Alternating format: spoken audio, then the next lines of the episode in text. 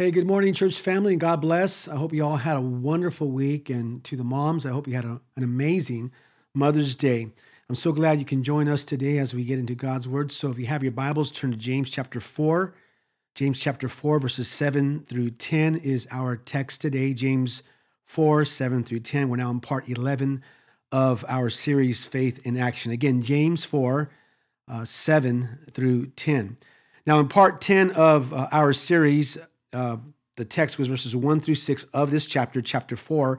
Our focus was on dealing with the real issue that causes conflicts uh, in our relationships. And James makes it very clear that it's an attitude of worldliness. In verse 1a, you might remember this, we looked at horizontal conflict, that's conflict with others.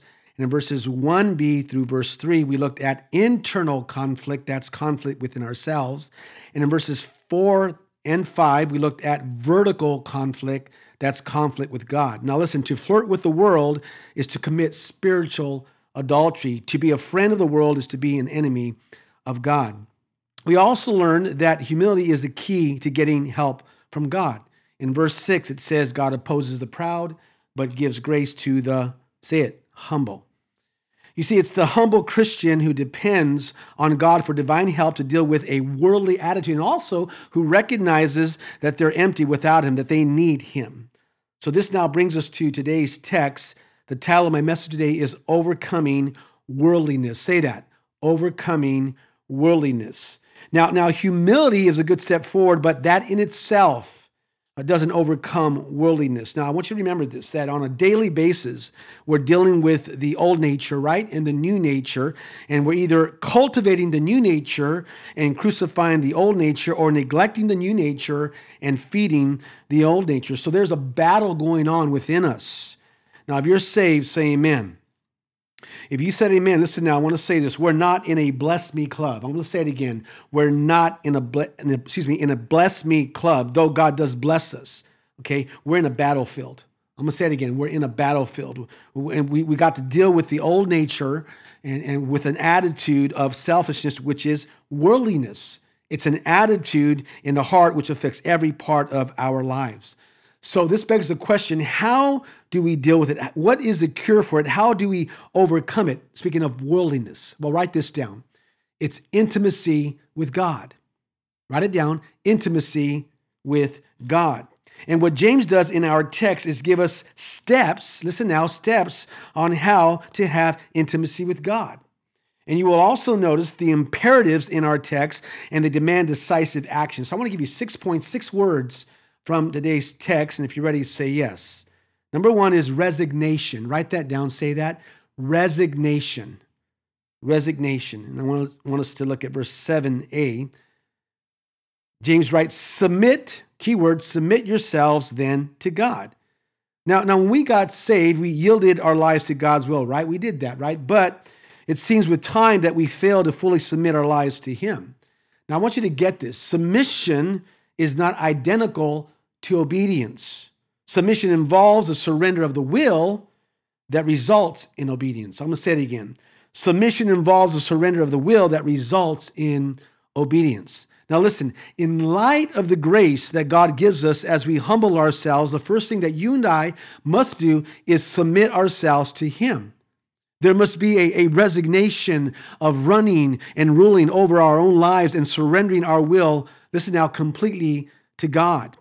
And this involves every single aspect of our lives. All of our being must be in complete submission to Him, in complete submission to His will. It's giving up our way of living. That's what it is giving up our way of living. It's releasing and resigning from all that is holding us and keeping us from a love relationship with Him.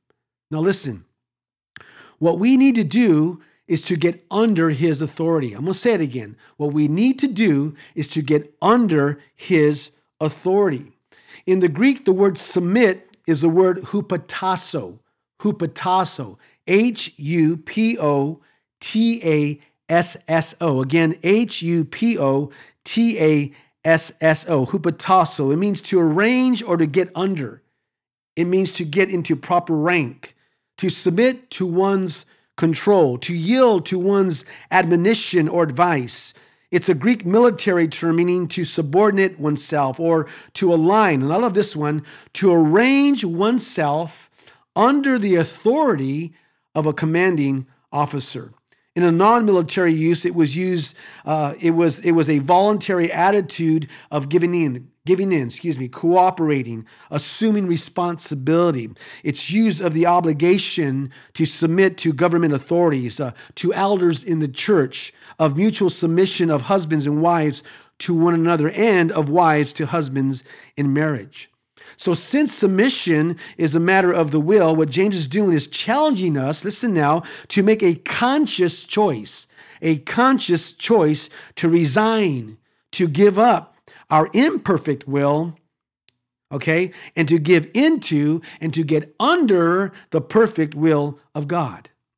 That our lives would match the prayer of Matthew 6:10, thy kingdom come Thy will be done on earth as, as it is in heaven. Also in Luke 22, Luke 22, 42, where Jesus prayed, Yet not my will, but yours be done.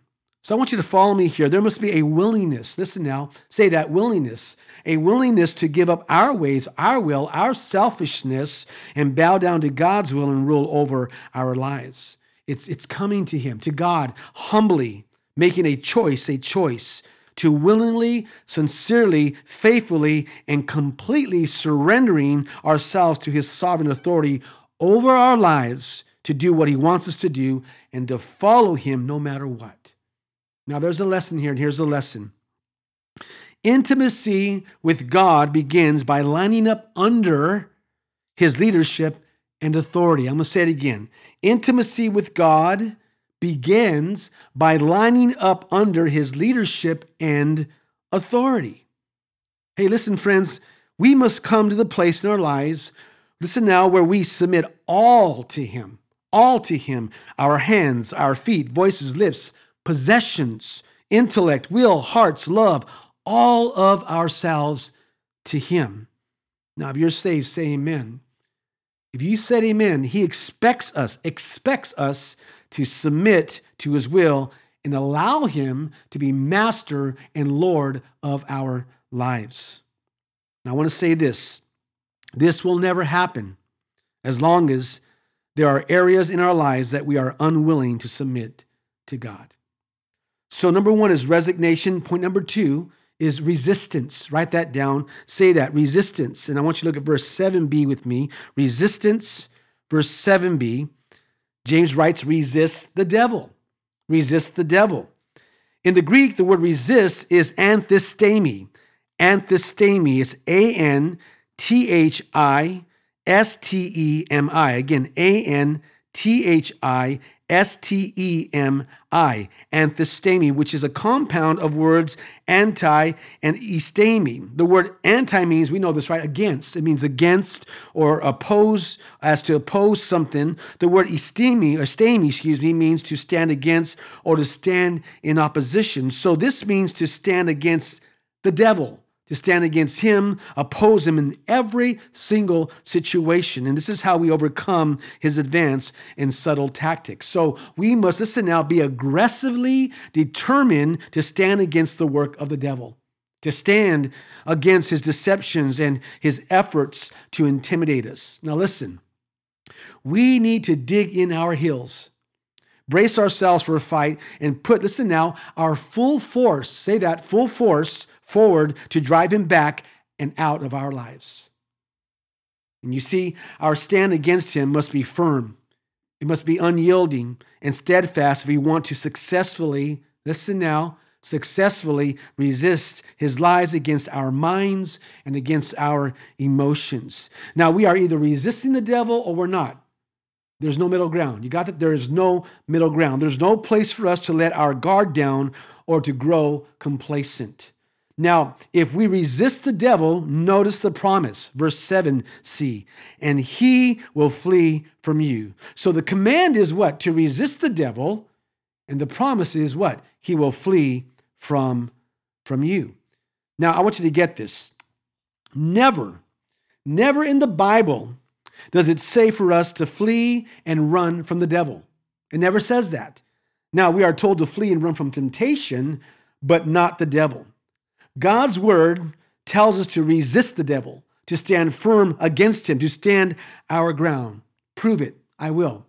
Uh, write this down Ephesians chapter 6, or you can turn to it. Ephesians chapter 6, verses 10 through 17.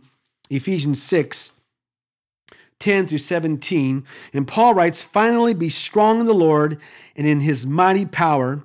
Put on the full armor of God so that you can take your stand against the devil's schemes. Did you get that? So you can take your stand against the devil's schemes. For our struggle is not against flesh and blood, but against the rulers, against the authorities, against powers of this dark world, and against the spiritual forces of evil in the heavenly realms.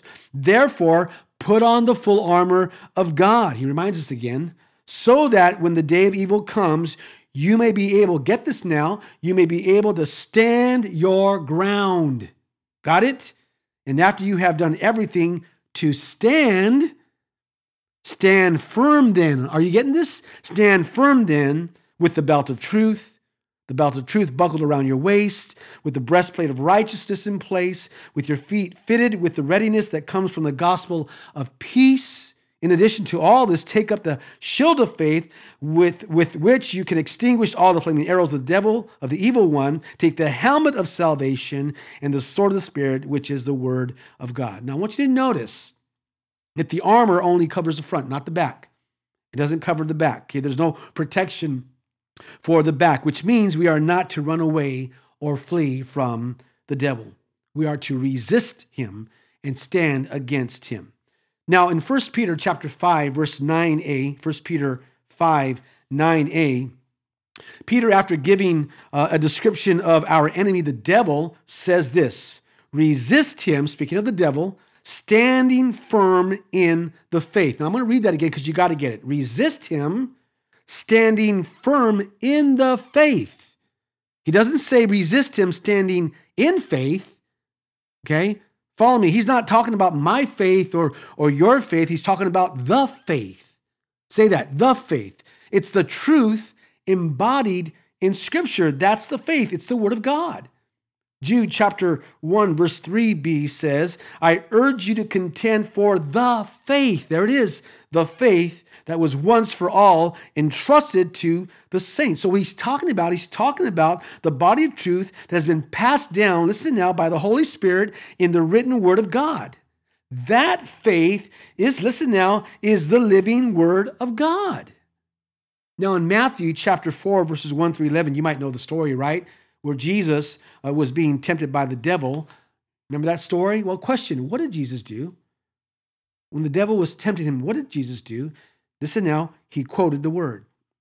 He said three times, it is written. And on the third time, listen now, he quoted the word of the word. It says, the devil left him. The devil left him, and the angels came and attended him. That's awesome. Love that. So there's a lesson here. Here's a lesson. You need to know what's written in the word before you can say it is written. I'm going to say it again. You need to know what's written in the word before you can say it is written.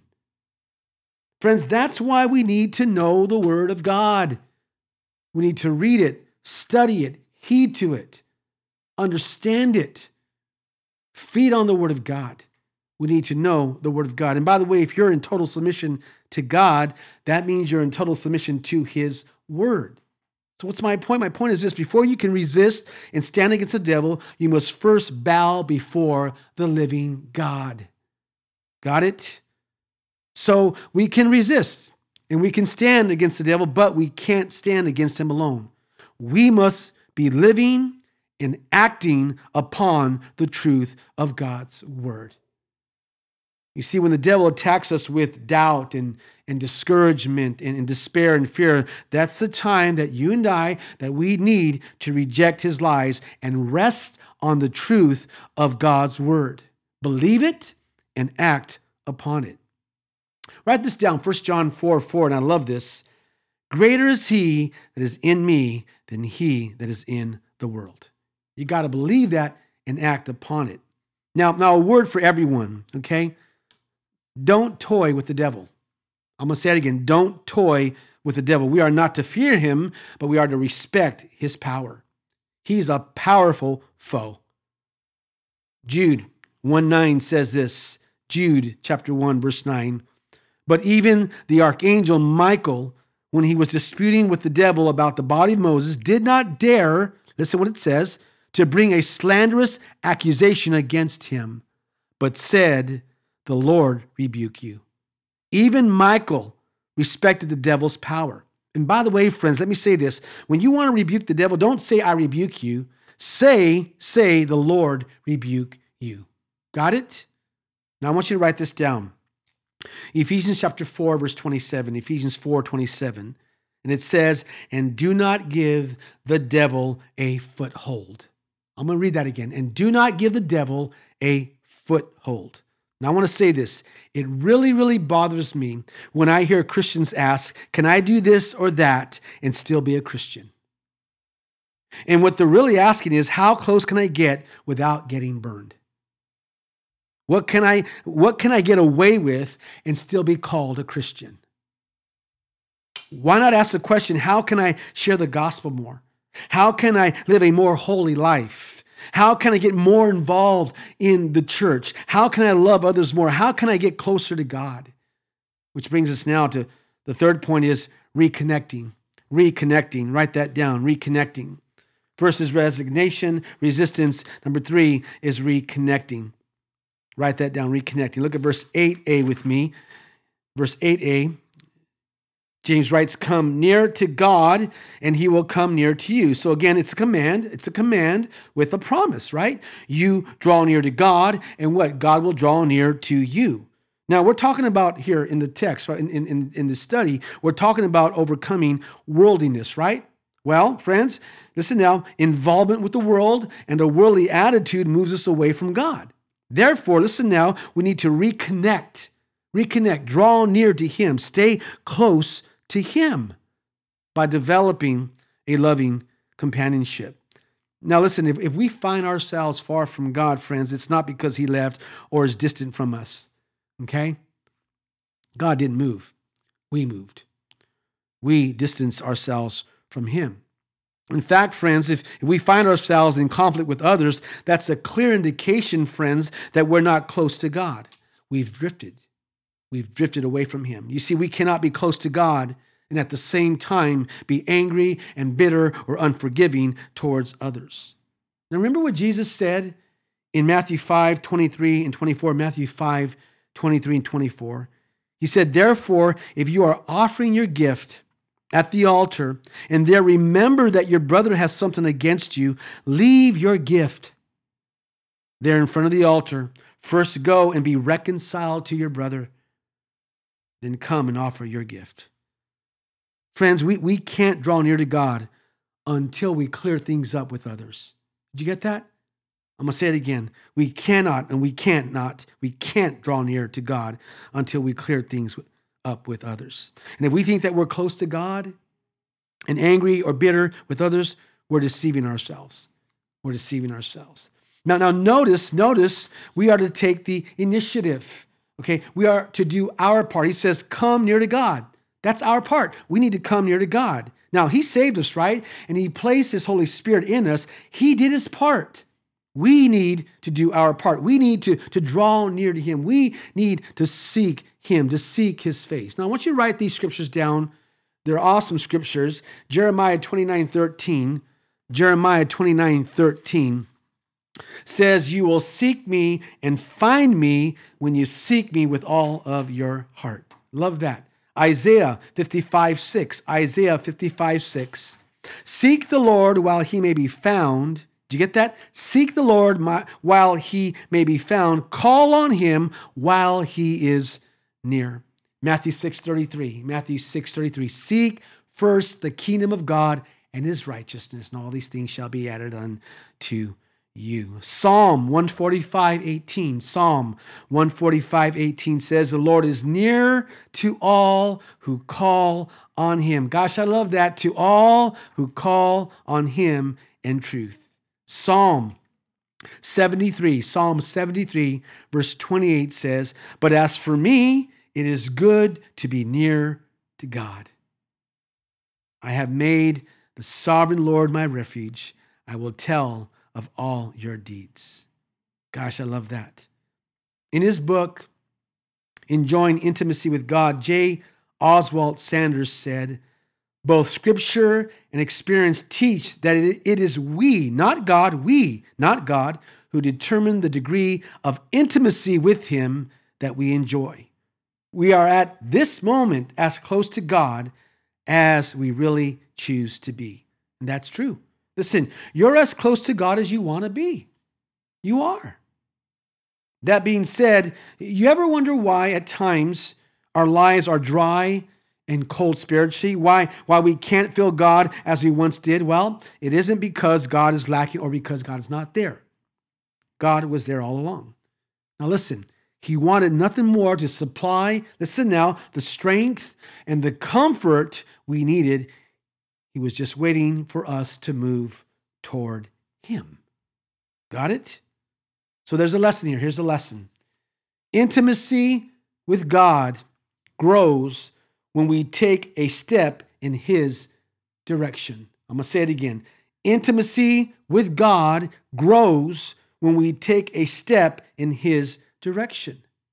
Friends, God has gone, listen now, has gone way more, way more than halfway to meet us. Our responsibility, listen now, is to consciously move toward Him rather than continually away from Him. A.W. Tozer said this Nearness is likeness. That's awesome. Nearness is likeness. You see, friends, the more we are like God, the nearer we are to God. So this begs the question how, how are we to draw near? How, how to draw near? Well, let me, let me tell you how. The Word, be in the Word. Spend time in the Word of God. How about prayer? Spend time on your knees praying to God. How about this? Regular church attendance regular church attendance, Bible study, knowing God's word. How about just worshiping the Lord? Worshiping the Lord. How, how about this? By being right with God. That's how we draw near, by being right with God. Listen, friends, drawing near, got to get this, drawing near demands a purity of heart and life. I'm going to say it again. Drawing near demands a purity of heart and life. God will draw near to us, get this now, when we deal with the sin in our lives, which leads us now right into the fourth point is number 4 is repentance. Repentance. Write that down, repentance. Look at verse 8b. Wash your hands, you sinners, and purify your hearts, you double minded. I'm going to read that again. Wash your hands, you sinners. James doesn't pull any punches, right? You sinners, and purify your hearts, you double minded. Friends, there can be nothing, listen now, nothing to weigh us down or hinder our ability to fight the good fight of faith. Write this down Hebrews 12 1. If you're getting the same in, Hebrews 12 1 says, Let us throw off everything that hinders and the sin that so easily entangles. And let us run with perseverance the race marked out for us. Throw off everything, everything that hinders and the sin that so easily entangles. If you're saved, say amen. Listen, we must cleanse ourselves from any moral defilement that may have created enmity between ourselves and others or God. Now, listen, as we draw near, as we draw near, friends, we see more clearly God's holiness and we feel more deeply our own sinfulness.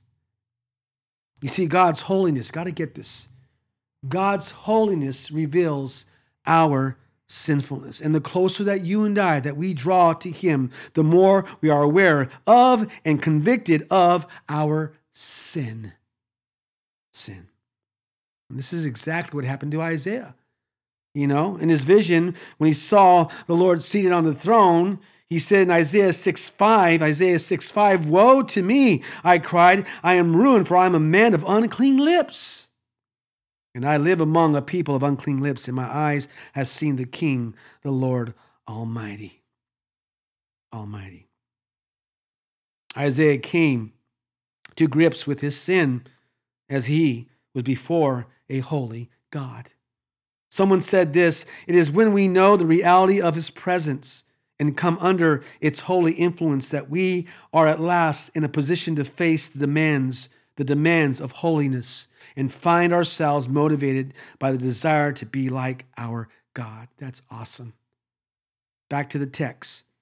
Wash your hands, you sinners, and purify your hearts. So, James, what he's doing here is giving us an image of the priest who came before the holy place in preparation for sacred duties. And what they were doing, they, they went through, through the process of cleansing, of, of purifying, to remind themselves that only in God, only in God, friends, were they fit for sacred work, and that it was God to whom, listen now, friends, they belonged, served, and must one day give an answer to. Say, say hands. Say that. Say hands. Okay, refers to the external, right? The external um, has to do with, with, with our actions, our actions and our behaviors. Say, say hearts. Say hearts. It refers to internal, internal. And it has to do with our attitudes and, and, our motives and, and our desires. In fact, Paul admonishes the believers in Corinth with a similar challenge. And I want you to write this down 2 Corinthians 7 1. 2 Corinthians 7 1. And Paul writes, Since we have these promises, dear friends, let us purify, there it is, purify ourselves from everything that contaminates body and spirit, perfecting holiness out of reverence for God. Write this down Hebrews 10, 19 through 22. Hebrews 10, Hebrews 10, 19 through 22. It says, Therefore, brothers, since we have confidence to enter the most holy place by the blood of Jesus, by a new and living way opened for us through the, the curtain, that is his body.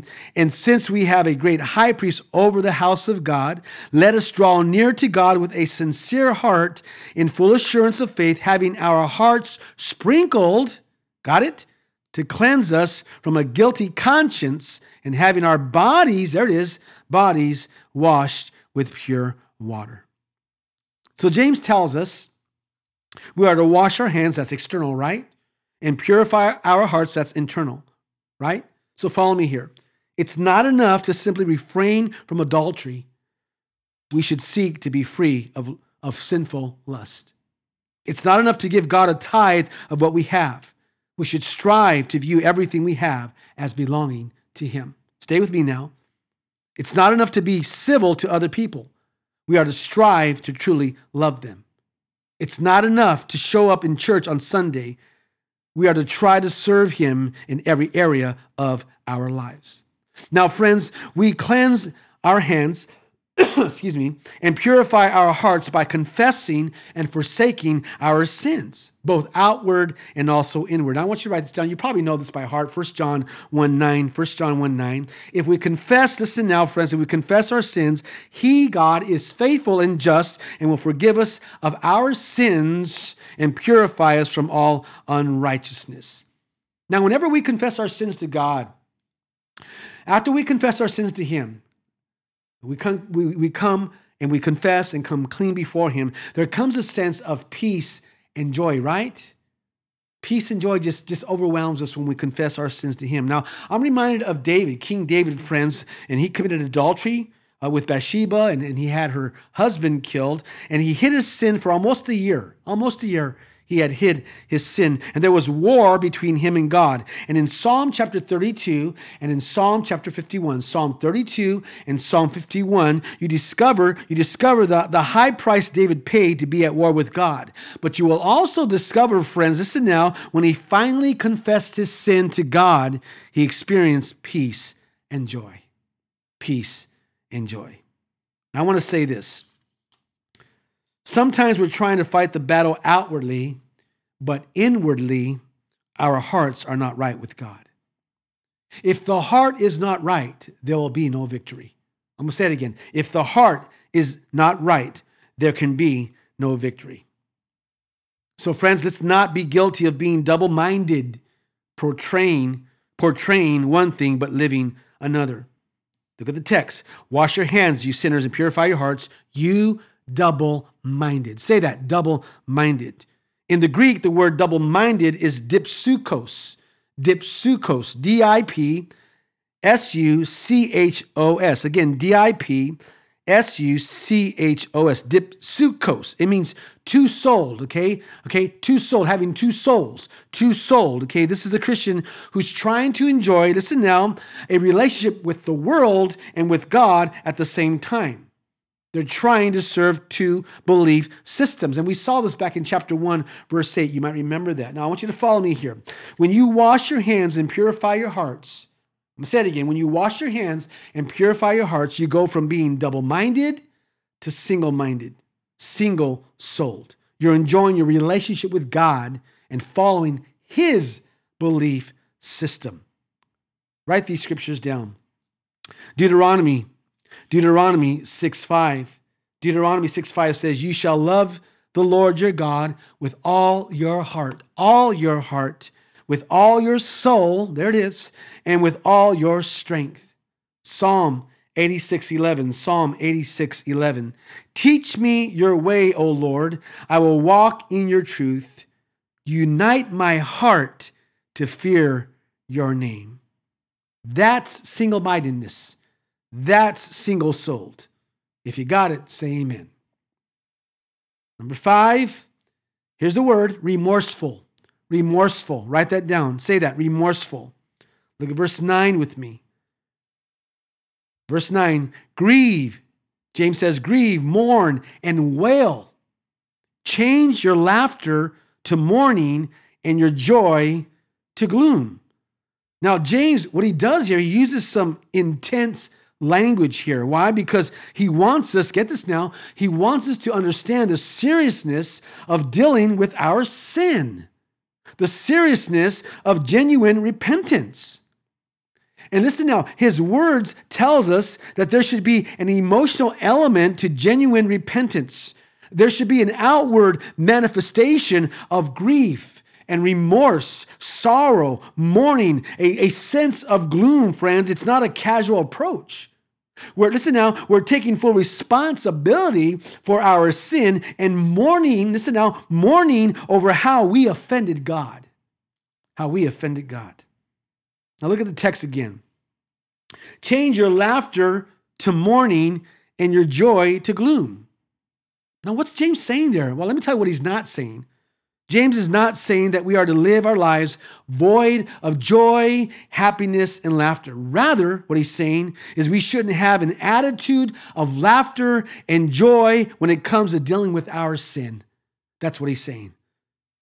In other words, we should be broken, wretched, remorseful, and grieve, grieve, grieve deeply over our sins like we do in the death of a loved one. Now, question Are you laughing when you should be weeping over your sins? I'm going to say it again. Are you laughing when you should be weeping over your sins? William, William, excuse me, William MacDonald said this When God visits us in conviction of sin, it is no time for lightheartedness or humor. That's deep. Now, if you're saved, say amen. If you said amen, listen now, when we sin, there should be in us the fruit of godly repentance, the fruit of godly sorrow, the intense kind that grows out of a deep awareness of our sin. Now, I want you to write these scriptures down, okay? 2 Corinthians 7:10. 2 Corinthians 7:10. Godly sorrow. Do you get that? Godly sorrow brings repentance that leads to salvation and leaves no regret, but worldly sorrow brings death. Mark chapter 14, verse 72. Mark 14, 72 says, Immediately the rooster crowed the second time. Then Peter remembered the word Jesus had spoken to him. Before the rooster crows twice, you will disown me three times. And he, listen what it says, he broke down and wept. Lamentations 5, 15 through 17, Lamentations 5, chapter 5, 15 through 17. Joy is gone from our hearts. Our dancing has turned to mourning. The crown has fallen from our head. Woe to us, for we have sinned.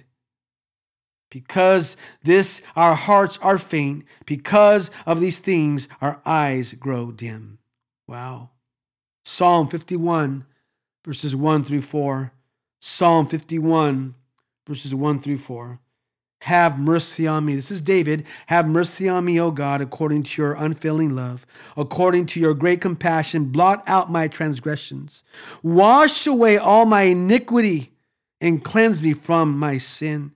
For I know my transgressions, and my sin is always before me. Against you, you only, listen what he says against you, you only have I sinned and done what is evil in your sight so that you are proved right when you speak and justified when you judge.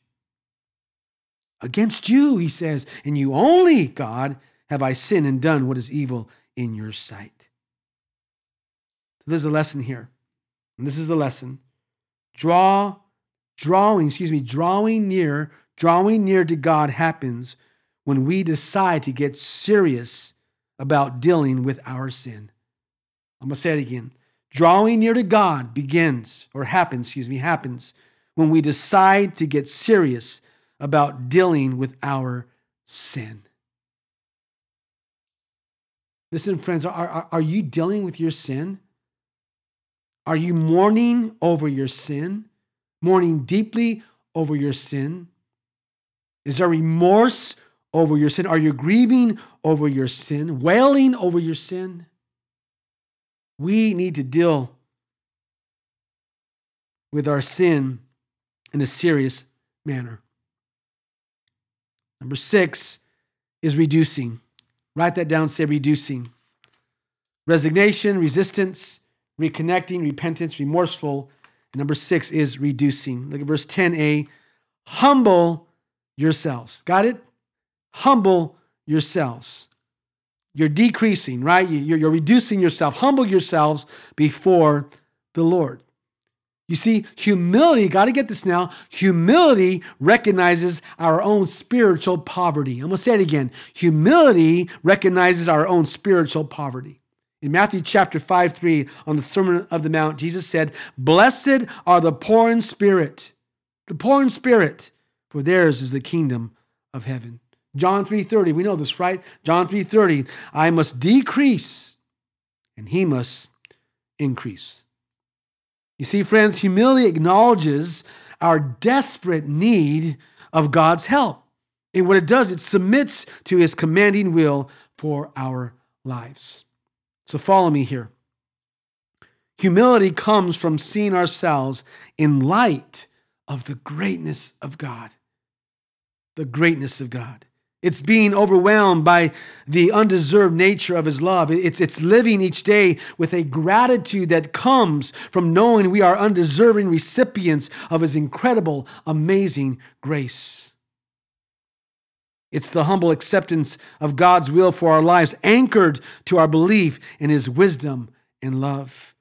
It's being soft and gentle with others because we are so aware of our own weakness.